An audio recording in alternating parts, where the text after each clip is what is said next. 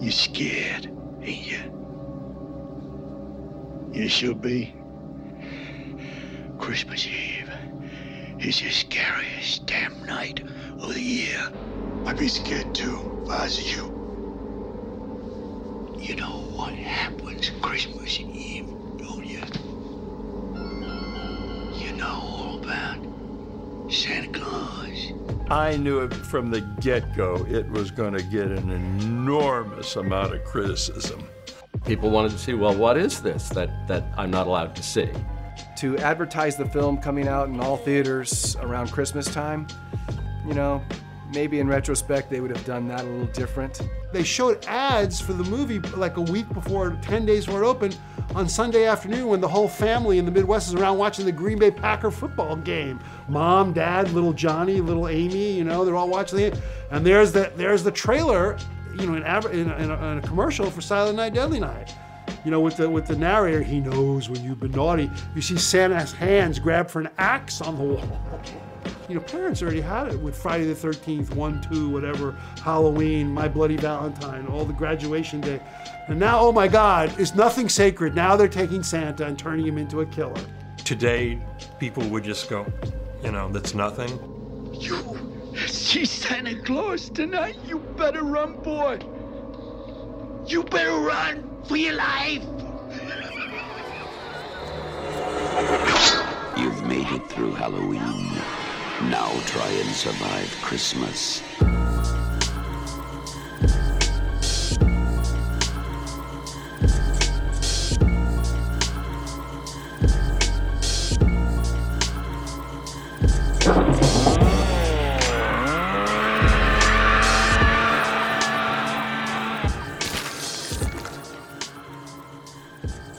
Welcome to Speak All Evil, the podcast you were warned about. I'm Trent here with Kevin, Kat, and Dave. Hey guys, how's it going?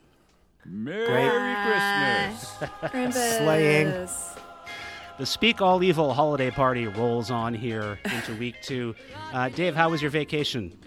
Uh, it was great. Thank you. I feel very uh, rejuvenated.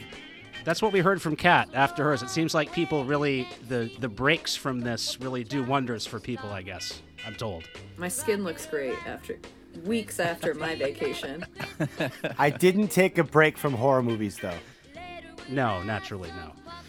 Uh, this week, we're talking about a couple more Christmas horror movies, beginning with my selection Silent Night, Deadly Night from 1984. This is a rental right now. You can rent it pretty much anywhere for cheap. This was directed by Charles Sellier Jr., who I did not know created both the book and television show The Life and Times of Grizzly Adams. He's also done a ton of other stuff Oh. for TV. Yeah, yeah, that was the director of this uh, little number. He's done a ton of stuff for TV. Um, I absolutely love this movie. I think that sometimes people think that it's a gag that I like to talk about this movie, but it's not at all. And I can get into why I love it so much. But um, I just want to set it up real quick. It's hard to imagine in this day and age just how controversial a movie this was at the time in 1984. There were real live human protests outside movie theaters, protests at the malls. The movie was pulled within one week from theaters. It ran for a week. Yeah, and it still made its money back and more. It was a hit for the time that it was out. Uh, and it was never re released. So it's become kind of a cult classic since then. Um, pretty simple setup. I think of this as a reverse Batman. You have little Billy sees both of his parents brutally murdered on Christmas Eve by a guy dressed as Santa Claus. But instead of using that as motivation to fight crime and dedicate himself to justice, he actually just gets PTSD and, uh, as an adult, is uh, triggered, violently triggered by Christmas and specifically triggered by Santa Claus, which I think is a more realistic depiction of the reaction somebody would probably have to what he went through. There are a lot of other traumatic incidents along the way that we can get into, but I think that this is the greatest Christmas horror movie of all time. Kevin, I'd love to hear what you thought of this. Wow. So I have a weird relationship with this movie because I think it's so bad but it's so essential to Christmas horror that it's required viewing at least once. But it's not a good movie. It's not well acted. Um, it's it really kind of clunkers along, but I I still love it. It's. No, I, I, I still love it. And so here's the th- I was thinking about this today, like how I was thinking about how to like convey this, you know. And I think as horror lovers, we all understand what it's like to really love something, even though you know it's not good.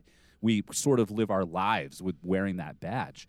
But I think the reason that this movie means so much to people that love it is it did such a good job with like a few i'm not even going to say a few iconic scenes a few iconic shots like a bloody axe dripping in the snow for like a split second and also everything that you see about this movie the images the posters all of them are better than the movie itself it's like better marketed than it is actually you know the content of the movie and I also love the fact that this is one of the I think I think this is one of the original horror movies that totally found its legs in a, vi- a video store. This was one of those movies that you walked by in a video store and you saw Silent Night, Deadly Night with a bloody Santa with the axe, and you were like, I have to watch this. So I, I mean, I have a lot of problems True. with it. There are a lot of things I love about it, and and and I'll get into that, but that's my very non-committal love and hate take on Silent Night, Deadly Night. What a Grinch.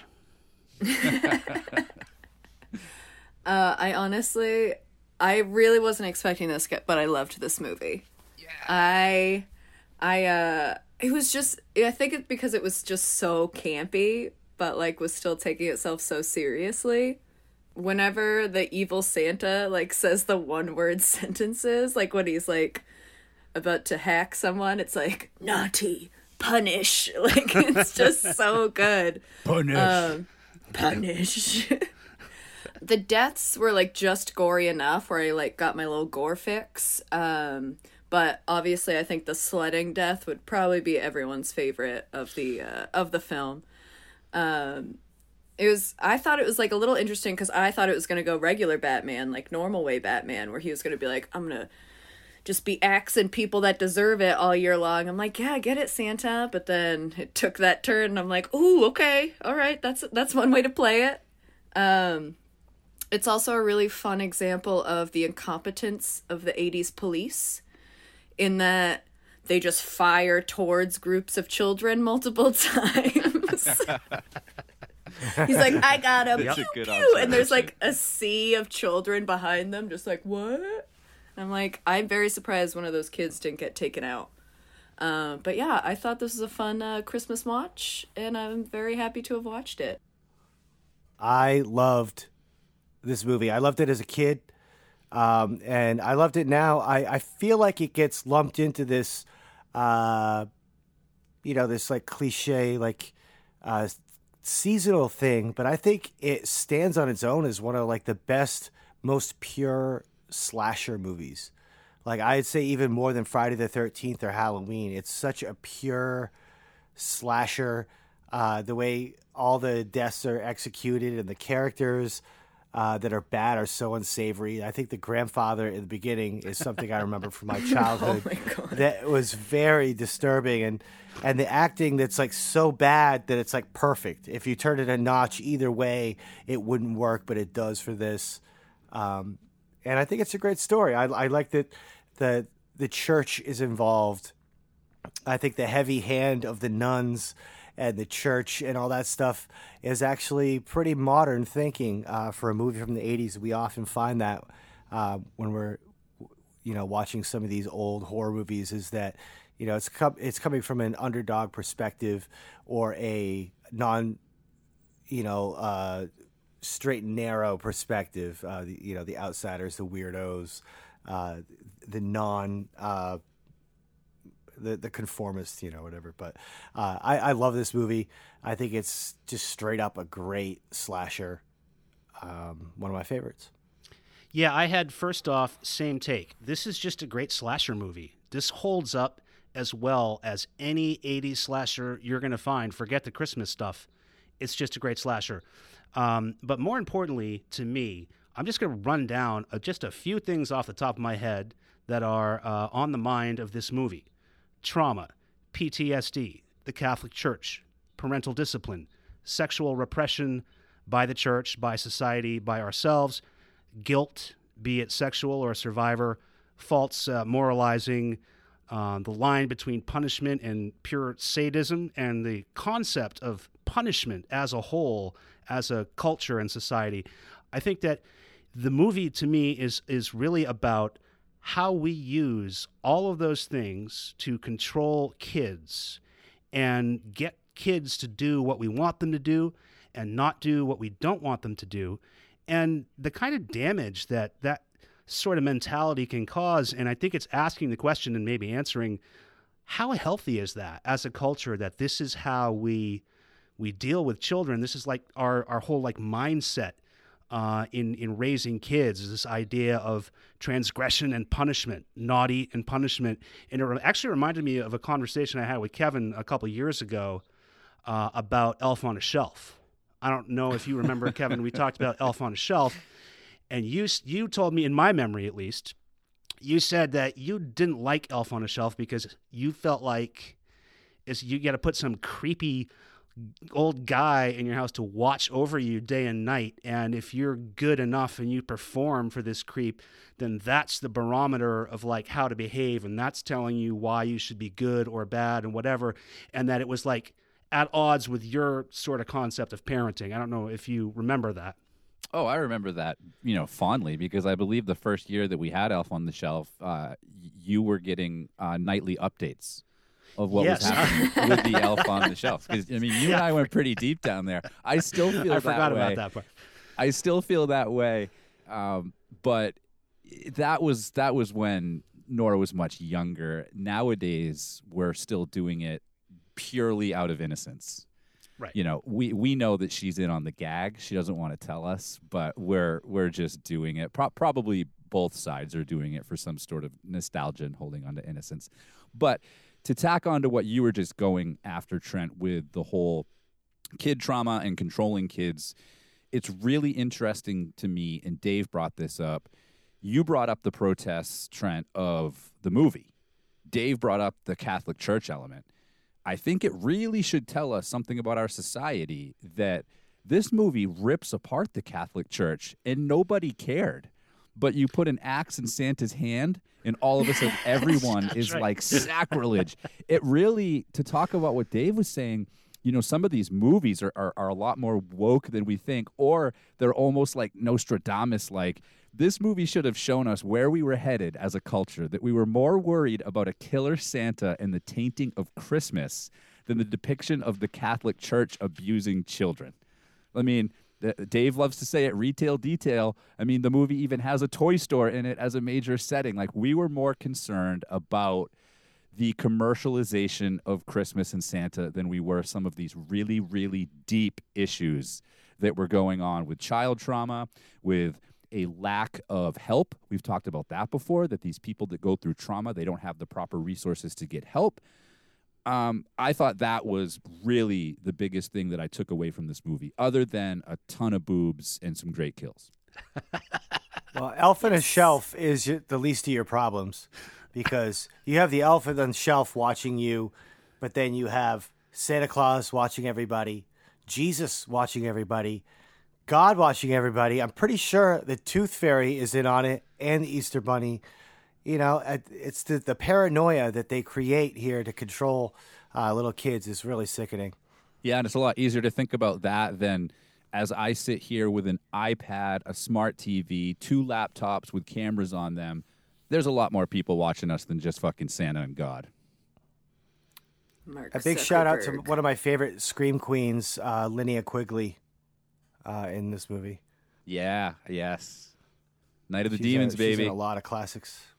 Yep, her nipples turned into lipstick.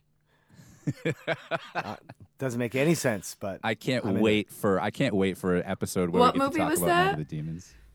Night oh, of the Demons. Okay, I was like, did I miss something in this movie?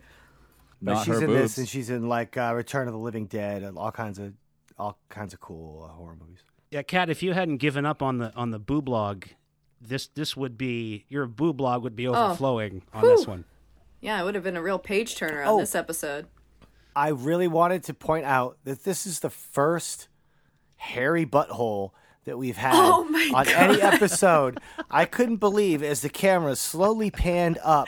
Thank the- you. I mean, I wanted someone else to bring it up. would be before really, I did.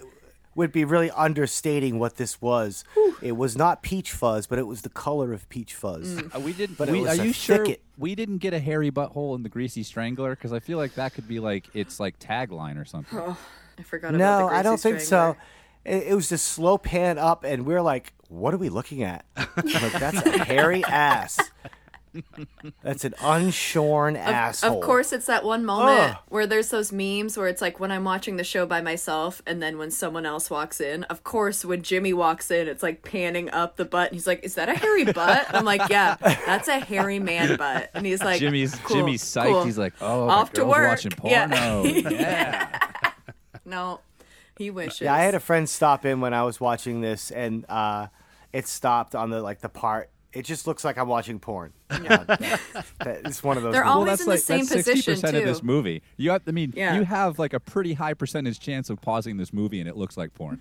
True, true. That's a good point. I hadn't thought of that. But speaking of the boobs and the a sex and, game. and the uh, and the hairy buttholes and some of the the larger themes, I thought one of the scenes that best illustrated the sort of duality that we're talking about is when the um, babysitter is having sex or whoever's minding the, the small uh, girl, she's having sex with her boyfriend on the pool table and it's Christmas Eve, and the little girl is obviously like anxious about you know who sleeps on Christmas Eve as a kid. Nobody, uh, as far as I know. And she gets up, and uh, she like so almost catches them in the act of having sex, and the babysitter says, "You're bad for staying up." Like threatens her with Santa Claus because she's because she's trying to have sex. She's trying to do something probably uh, she probably shouldn't be doing in that moment. I don't know, you know, maybe I'm not I'm not judging the actions, but she's like using saying telling this little girl that she's bad just like for existing and like happening to walk in on what's going on when she had absolutely nothing to do with it. Well, you're forgetting about one of the greatest lines of the movie after she says that. She she tells the little girl after the girl causes them to stop having sexy time. She says, "If you don't go to bed, sin is not going to come tonight." And the boyfriend looks at her and says, "He's not the only one." Oh, Hey. Hey. that's that's the kind of 80s slasher goodness that this movie serves up in heaps like uh, a big bowl of eggnog in my opinion. A bowl of eggnog. I, mean, I feel like it's a pretty. I mean, Yeah, you get party. caught by a kid. A kid catches you uh, having sex. You just be like, oh, "I'm just making more kids. I like kids so much. I'm making more of them." what? So I mean, there's lots of that. There's lots of uh, there's lots of uh, kids having PTSD from early sexual experiences in this movie. the trauma though is about it's about the punishment behind discovering the sex and that happens to billy in the orphanage too like just just uncovering the knowledge that's in front of your eyes is like bad and you get punished for it so if, no wonder you might have hang-ups about sex and, and and that scene is one of the truly tense scenes of this movie. One of the most horrific scenes of this movie is when Billy randomly, inexplicably finds this young couple having sex, decides that they're naughty, punish, and does, has his way with them, and then he goes to the little girl. That is one of the most terrifying scenes in this movie. That is legitimately mm. tense and he's asking the little girl, "Have you been good?" And you know, "Have you been naughty?" And he won't let it go. Like, and, and it really pushes it to the to the edge where you're like, "Well, they've already put Santa in a suit and he's killing people, so." Is it really out of the realm of possibility that this little girl's not going to get box cuttered right now? oh man Oh, that was so yeah. scary i know like are they really going to do that is he going to is he going to slash the toddler I appreciated how confident she was, though. She was like, "Nah, man, I've been good all year," and he's like, "You sure?" And she's like, "Fuck yeah, I have." And it's like, I'm like, good Fist for you. You me, go, Glen Coco. Yeah. Who staffed this toy store? These people. Uh, this is a really like greasy bunch of people to my work at a my toy cousin store. Vinny's working in the back. Yeah, the guy in the back with like the blue Oxford and the perm, Drinking, just just real curly. drinking J and B on the job. No big I deal. thought, yeah, I was like, I think J and B sponsored this film because it shows up very frequently. I Well, was that's waiting the for thing Kurt in a lot Russell. of I was waiting for Kurt Russell to bust Yeah. in with a delivery. Yeah, there must have been a time that that's the thing that comes up over and over in these old horror movies is the J and B. Even so, when we talked about We Are Still Here, the newer like version of those, they had the imitation J? J and B that we talked. Yeah, yeah, Yeah, right. It's 'cause all it- it's I don't all know. an homage some- to the thing. It's it's it's everybody kind of paying tribute to the thing. oh, okay, great Easter egg. But I hadn't thought. Of that. But I that. loved the my cousin Vinny. Every time they showed him, he's in the back room with with Billy, who is our our poor, traumatized, soon to be serial killing Santa. The guy always has his feet up on the desk doing nothing. And then Yeah. Christmas Christmas rolls around this toy store and Billy starts having some PTSD creep in. Oh no, I got to deal with Christmas and Santa again. And like all, all of a sudden out of the blue one day, you know, Vinny, I don't even know what his real name is. He's like, "What the fuck is wrong with you? What the fuck is wrong Yeah. with you? Like you're a total fuck up." But we just like went through a whole montage of Billy lifting heavy things and picking them up and putting them down and doing a good job and helping people. It's it's there's a lot of scenes that we talk about that are fun scenes, but when you stitch the movie together, it very much feels like a fucked up quilt. I did love that montage though. Oh, the a great montage. That was a perfect '80s montage. It was. Yeah. They montage six months. They montage spring to Christmas at the He's just store. lifting boxes. That's He's the just longest like, yeah, I can lift montage ever. I'm a man. I'm not a boy. It is a real 80s montage that gives you hope. Like it works. I'm it was too there early in the film for hope. I'm rooting for The Billy. The song that plays during that is amazing.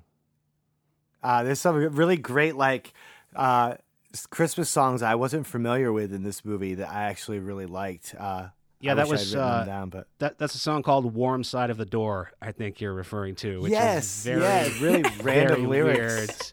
But during that montage, they have they show um, Vinny, who are we're calling him Vinny now.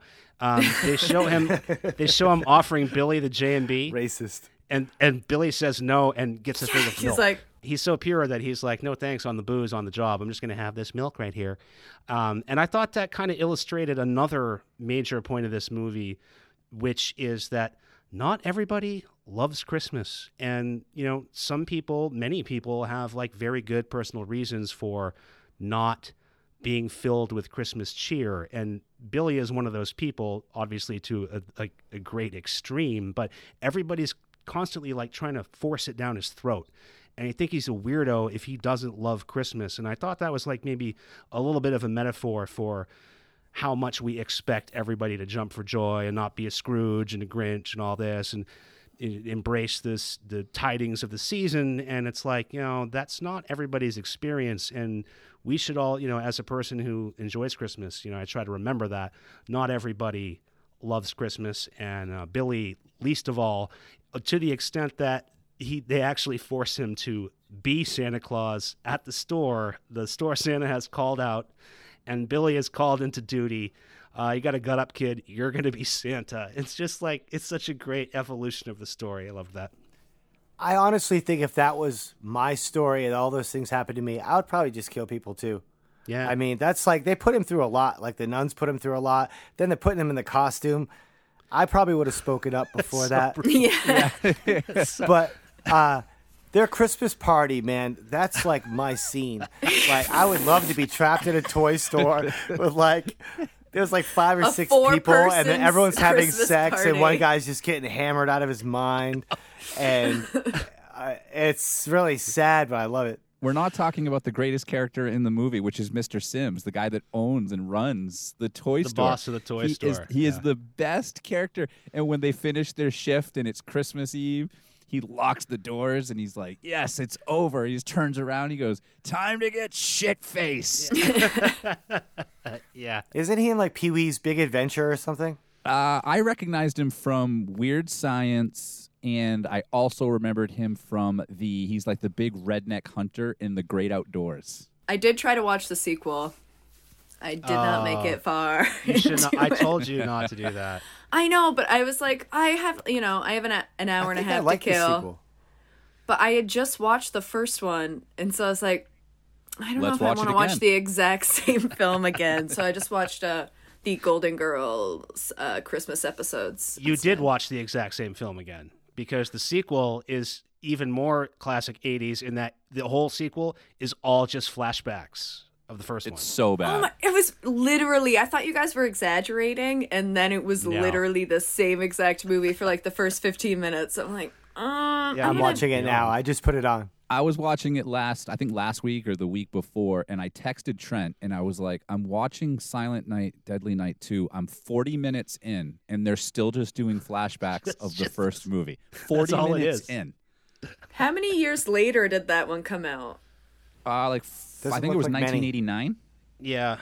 or so 87. not that many. I think it was 87, It's like actually. four I think it was like three or four years after. yeah, at least wait like a decade, and then you can recreate the movie. Another uncommonly extreme part of this movie is when Billy's punishment at the Catholic orphanage leads to him being tied to a bed by all four Yeah. limbs with leather belts. I was like, what is going on? That is really tough stuff. It's very weird. Yeah, you're probably not going to grow up super well adjusted if a nun is forcefully tying you to a bed and telling you you're a piece of shit. So and you didn't even pay. Questionable tactics. I, See, exactly. So, speaking of that, I so as I was thinking about it with the whole people are more worried about a killer Santa than they are the Catholic Church, I started to wonder how much better this movie potentially could have been or how much different it could have been if you left Santa out of it altogether. You could have done a version of this movie where Sure. his parents are killed not by a guy in a Santa suit. It has nothing to do with Christmas and it purely focuses on his PTSD, his treatment in the Catholic Church. I mean, he could have this could have happened in any in any scenario. Uh, And I, I don't know, maybe I'm alone in thinking that that's an interesting way to think about it, but I really wonder what this movie could have been like if it focused on his mental issues in the Catholic orphanage and left Santa out. But that's the gag. That you know that that's why it's a thing that you could get financed and get out there and people would pay attention to. Uh, I, I liked that that I liked that sort of. That's just sort of like the vehicle that they put the gag in. Is that Right, about, right. about Christmas. Nowadays, it would have been like a two and a half hour like dramatization, uh, and yeah, yeah. Yeah, I, I, I know this is this has all the '80s charm you could ever want from from a movie made in this time period. I, I also want to point out that the protests. So you you mentioned that it was pro it protested heavily because of the depiction of Santa as a killer. It was pulled out of theaters after a week or two.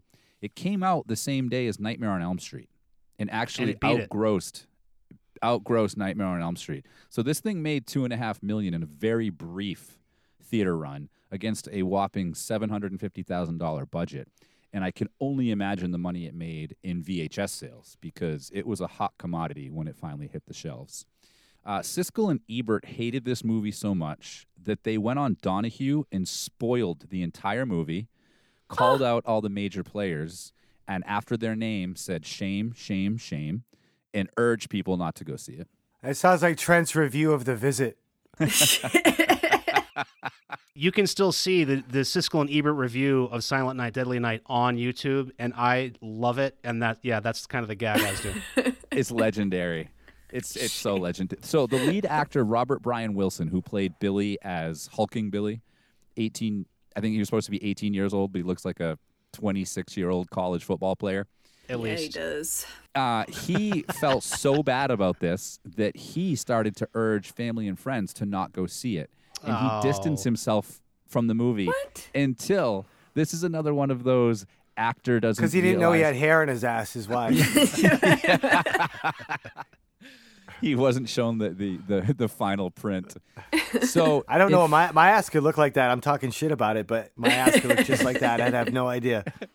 So years later, when he discovered this was a cult classic, uh, he did come around, and you can now find him touring around and doing horror conventions. sure, Yeah, has of nothing course. to do Yeah, with fuck that guy. Good. Yeah.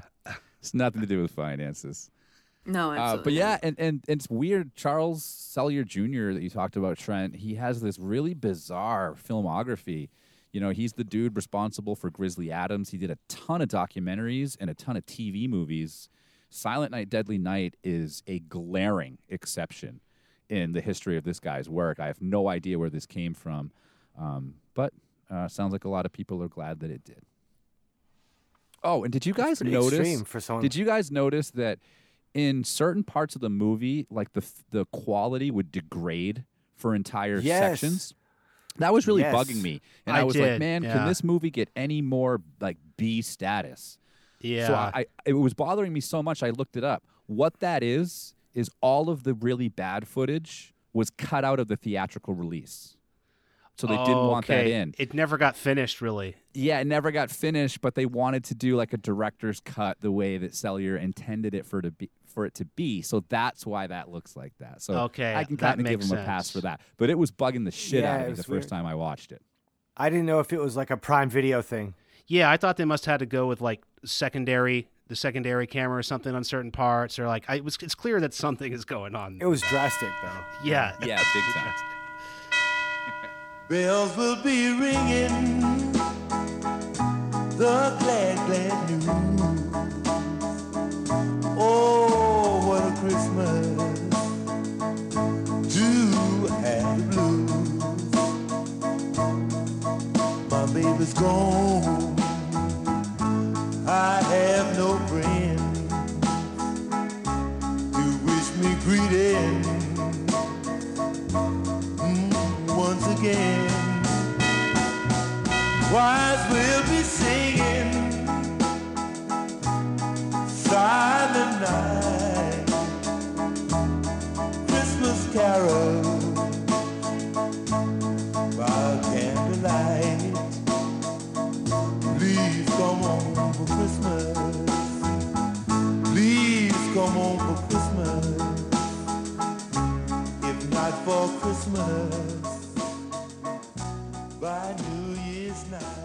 My pick for this week was Rare Exports, which I have watched many times before.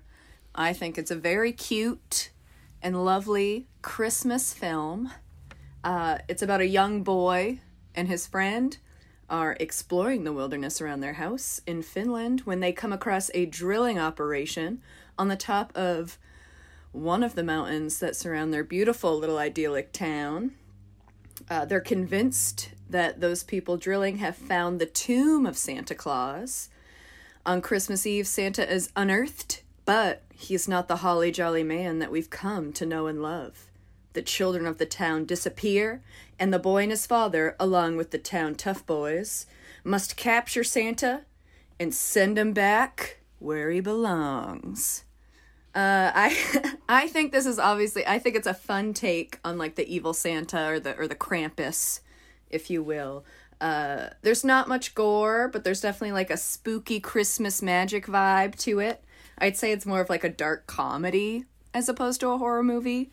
Um, it also has this like underlying theme of corporations being evil and ruining lives of everyday folk, which I think is uh, uh, very topical around Christmas time because of the commercialism and blah blah blah blah, as well as some of the performances from the boy and the men of the town. I thought were very were very good. I thought the acting was really good in this uh, in this film. I believed everyone when they were scared of the evil Santa things. Um, and I think this was like a sh- it was a couple of short films before it was translated into the actual movie that you see today. So I think they got a lot of uh, good actors through that that kind of stuff.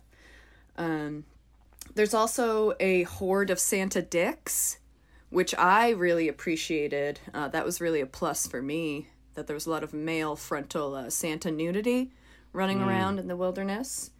Um, and I just think it's it's I watch it every year. I think it's funny. I just love it. It made me feel very Christmassy, very very much in the spirit this year. So, what did you guys think? What's funny about the uh, the horde of elderly dicks that you speak of is that Santa dicks. when you rent this movie online or you watch it online, uh, it says foul language and violence. That's what it says under the parental Wow. thing when you start it. So I sat down with my daughter to watch this movie, and it turns into a full on elderly gangbang at the end. Uh, there's more dicks that I could count. Um, Need a and dick log. I kept telling her, I, kept, I, got, I was like, no, don't worry, there's no nudity. And she's like, Papa, I like, it's not nudity. And she's like, I, I could see. And I was like, no, it's not nudity. It's all grayed out or something. It's like a shadow. She's like, I'm pretty sure I saw something. Mm. And it's very misleading because the whole movie up to that point is so motherfucking whimsical. You would think you were watching Harry Potter. And then all of a sudden, all the dicks. Just flop. Um, so I, in the context of my life, I did not enjoy that aspect of the movie. Um, but uh, I don't know. I, I liked it. I expected more from it. I really wanted to like it. I liked that it was uh, Finnish. I liked um, that area has the potential to scare me very much. Other like crazy, scary white people. Um, but it, it didn't ever really do that. And I was kind of pissed they didn't show uh, the Santa Claus. It was really anticlimactic to me uh, that they just, you know, kaboom. I don't know. Try not to spoil it, but um, but I did really want to like it, and I've started this movie a few times, but it takes a while, in my opinion, for it to really get going. And then I don't really know the tone because I mean, there's some dicks and there's some crazy violence, um, but it's like based around children, and it's kind of confusing to me. I love this one. Um, uh, do I love it as much as Silent Night, Deadly Night, or Krampus? No, but I like this one a lot. I think this is a kind of underappreciated gem, which you will see people say on the computer, and I agree with that. um, this is to me, this movie is the thing of Finnish family Christmas horror movies. Right down to the Sure. fa- right down to you have the Finnish Kurt Russell in this, and you have no women in the entire movie. Kat, you pointed that out. I never I never thought about that with the thing, but you pointed that out when we talked about the thing. There isn't a single solitary woman, not even an extra, not even No. referenced, not even talked about. Now, this is a movie about ostensibly families, in a sense. This is a small little town, and uh, there's kids about kids. It's it's from the perspective the main character is a child. Um, so, and then you know, it's like his friend and all the other kids in the town, and the fathers. They're all kind of dealing with this stuff. At, at no point does anyone have a wife, a daughter, a sister, a mother. Like they're just No, no, women. d- there- there don't are. I exist. didn't notice that. There are. I thought that I thought the little boy's friend was a girl for for most of the film. The first time I watched it, Mullet. and then at the end, I realized that it was a boy, and I was like, "Oh, good for them. They have very soft features and nice hair." Yeah, I was surprised when I watched this again. I've watched this a number of times. Came out in 2010, so we've had 10 years to enjoy rare exports. This was a critical darling. And we're talking about some of the things that we wish we had and, and didn't get, but it was a pretty low budget, as you can imagine. It was only about $2 million. So, Dave, the, the kind of payoff that I think you were looking for, I would have loved that as well. But what I want to appreciate is that the filmmakers made a decision to take the two million that they had, and that's that's U.S. dollars, and they decided to make the film look really good. So you probably could have gotten some more CGI or some more practical effects, but they just made this film look really good. I was also shocked that Kat picked a film that didn't have any woman in it. And I had never noticed that. And this is at least the third or fourth time that I saw that. The only reference that I could find, and I, I didn't go back when the movie ended to be like, okay, I need to really nail this theory down or, or my facts. The the one the one guy, I think uh, P- P- Piparian, Piparinan. The names are yeah. Forget the names of this one. I, don't wasn't even gonna try. names. Yeah. He he talks about his wife's hair dryer. So there is a reference to some sort of. Oh, A, okay. otherwi- otherwise, I was like, "What is this? Like some village where they send all divorced dads who got custody of their kids, and there's and they're no pissed woman about here? it. Yeah. Here's the thing about this movie. It pulled off a really magical thing for me in that when I watch this movie, I find that it makes me believe in Santa Claus without me even realizing it. That's the great thing about it. Hmm. As an adult, you watch the movie and you're like, fuck, yeah, man, Santa's real. And you don't really think about it. It- It's it's really well done. It's it's it's it's barely a horror movie. I would say that when they capture Santa in some fucking kill room, that that's mm-hmm. okay. You're waiting for Dexter to walk in and finish the job, and there are other horror elements and gore elements to it, but it is barely a horror movie.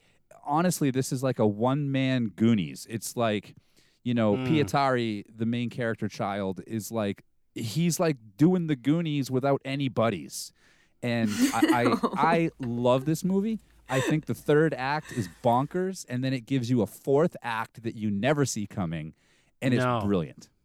Well, you mentioned Kevin that this looks really good, and I thought I really it's it struck me that the camera work in this is is shot in what I would call like very classic family style camera work. For example, when um, the kid is he has all his books and like the camera comes up over the books so the the books are like this is just right out of the family classic playbook. I thought all the camera work was like that. And it was enjoyable to me. Like obviously i don't watch a lot of family style movies but this was like enough for me to get into um, beyond that but it definitely has that uh, that that vibe just through the through the camera work alone Yeah, I mean, I think first and foremost, the acting in this is great. Kat, you mentioned that.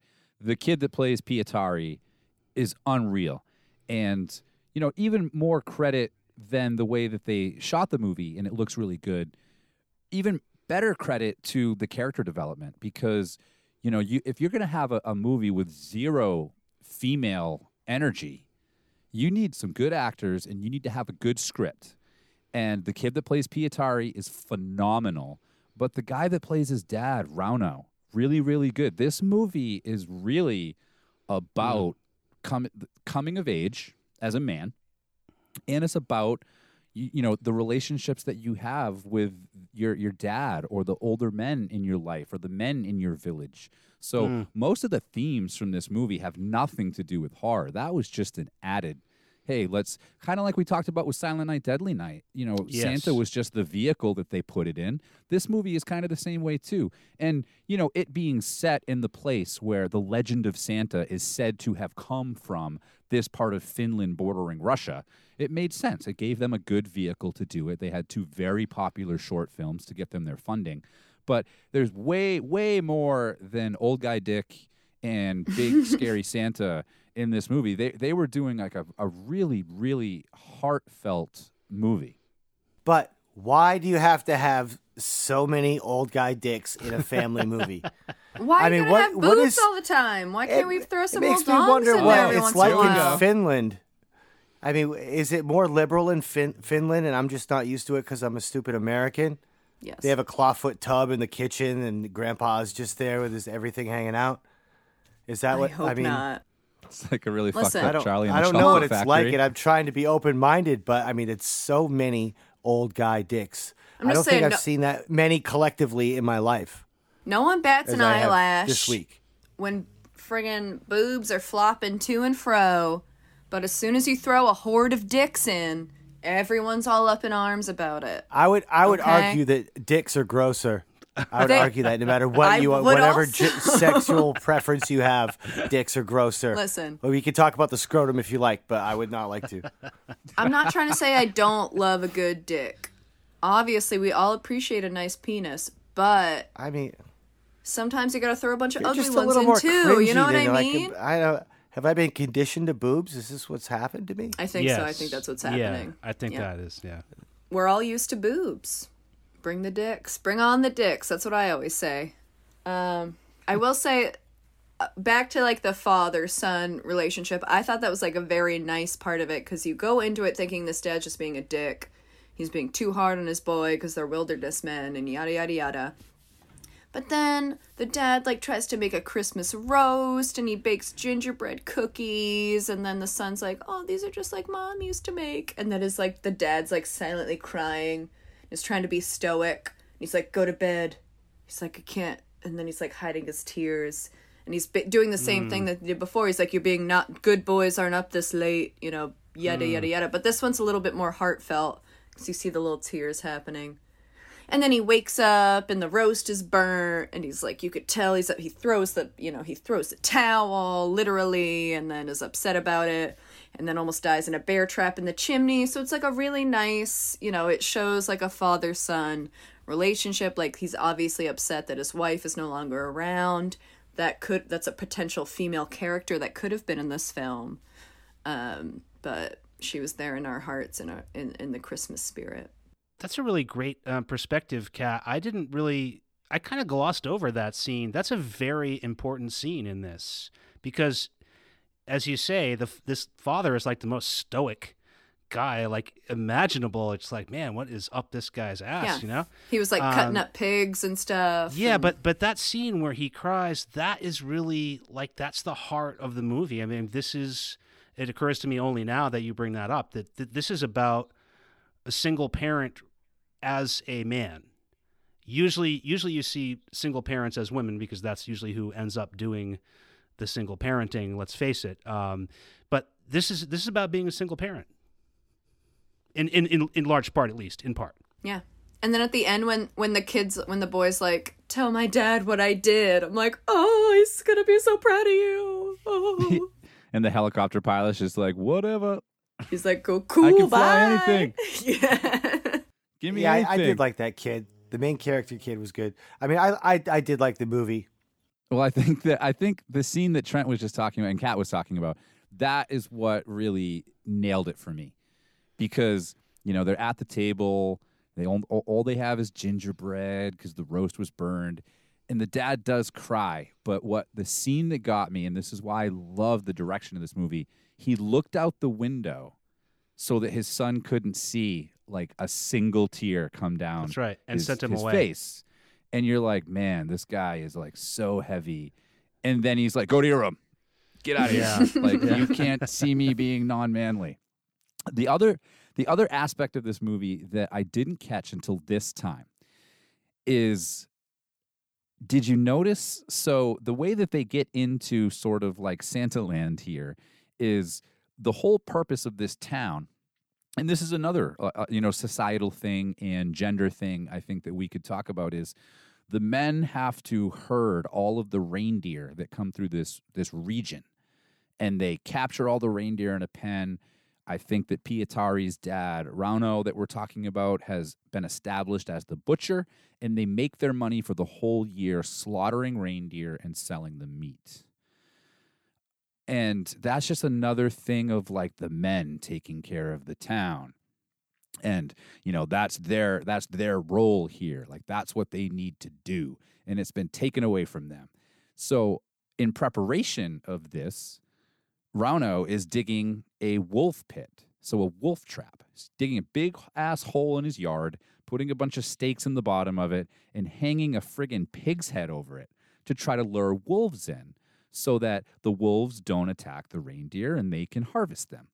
Well, something falls into the wolf trap that's not a wolf. And when uh, Pietari and Rauno go out to check it out, Rauno sees, you know, what's in that pit and he's like, get the hell away from here. So that's when we kind of get our Santa vibe going. But did you guys notice how his immediate thought for so first of all, for context, the wolf traps are illegal. So he knows he can't get caught with this but his first thing is to like rope his best friends into being culpable. Like, like you know, it'd be like you know, Dave accidentally kills somebody and calls me over, like, "Hey, Kev, you want to come over for a drink?" And like the first thing he does is like show me the dead body. He's like, "Well, you're involved too, so good luck, buddy. What are we gonna do here?" Yeah, and he says that like you're involved in this too. Like, um, no, he wasn't. What? Yeah. he was going to be Santa for the whole village. Well, the the wolf pit is something that I thought was um, particularly disturbing. Like, if you really think about, I can see why they're illegal because it's you you sharpen a bunch of uh, you take a bunch of large sticks and you sharpen them to a razor spear points point and you put those in a pit and then you cover the pit in leaves that an, and then you bait the animal and the animal will fall through the leaves and just be impaled on all these spikes and probably wouldn't kill him right away the animal would be in there suffering possibly for a long well until you find them like ah, that was really really gruesome uh, really terrible way to hunt i can see why it's illegal but I don't know, the dad, I guess, is so Rude. desperate that he's you know he's willing to go to these lengths, and he knows that it's wrong. He knows it's illegal. They're going to the extremes trying to kill whatever they think has taken all of their uh, all of their funds for the whole and it's scary to think about in like a you know in a seasonal town like we're in right now all the restaurants are uh, freaking out about how we're gonna how they're gonna survive the winter during a pandemic and there's no uh, help from uh, the government or anything like that so all the restaurants are probably gonna go under uh, so i can understand why they're upset and they're stressed and they're thinking they're all gonna starve I like I like the pot shot they take at America in this one. Because the the the head honcho digging up Santa is an American. So they take a very clear shot at America like why can't you guys just leave well enough alone? You know, you're trying to steal fucking Santa Claus. But I also like the way that this movie keeps a very very authentic Christmas spirit to it. Like it, it has Christmas spirit throughout this entire movie, especially with Pietari, even though he discovers, you know, they show him going through his books and finding that Santa may not have been great. So it keeps this really authentic Christmas spirit while it absolutely destroys the character of Santa Claus and his legend in the movie. it starts off kind of funny because you know it's all about like this corporation either american or british european in some way are digging you know down into this mountain. And he even has the cards to pass out uh to the crew. It's like a crew of i want to say like six guys. And it has the like the don'ts while you're on the job and it's like no swearing no smoking um some other probably you know quote unquote naughty stuff. And everyone's Yes. just like what do you what do you mean? What's going on? So that like sets it up to be like a humorous but also possibly scary kind of situation. And then the fact that it's like the fact that the corporation knows what they're putting all these people through just to get the you know weird santa claus from the ice. Like it just kind of uh, reiterates the evilness of the uh, of the western world. But the thing about that though is that like by the end of the movie, aren't the citizens of the town they're just as bad and maybe they've been corrupted by their experience and maybe that's part of the point that they've been corrupted by their experience with this western commoditization western capitalism but uh, I don't we can't get too much into it because um, I don't want to spoil anything but by the end of the movie um, I think it comes dangerously close to advocating human trafficking. So I think there might be something there. This is the I think there might be something there about the influence that this experience has had on these previously maybe barbaric but innocent people. Yeah, this is Elder the most uplifting uh, movie about human trafficking uh, that we have. I know, yeah. This would never You're pass welcome. muster in 2020. I mean, unless Listen. it is, Weird- it's criticizing. The title that. is such a spoiler. it's it's crit- I think that it's criticizing that, and I, I think that's one of the points is is like this is what happens when uh, capitalism, American style capitalism, comes into some of these places. Uh, so this movie takes place on the border between Finland and Russia, which is historically known or claimed to be the home of Father Christmas. And the mountain that they're digging for Santa in is the Korvatunturi Mountain, which means earfell for its shape. They all they say that this is where Fa- Father Christmas can hear all of the boys and girls in the world, thus the name Earfell. And the mountain is also said to be where the workshop is and where all the elves live. So none of this North Pole bullshit and none of this other stuff.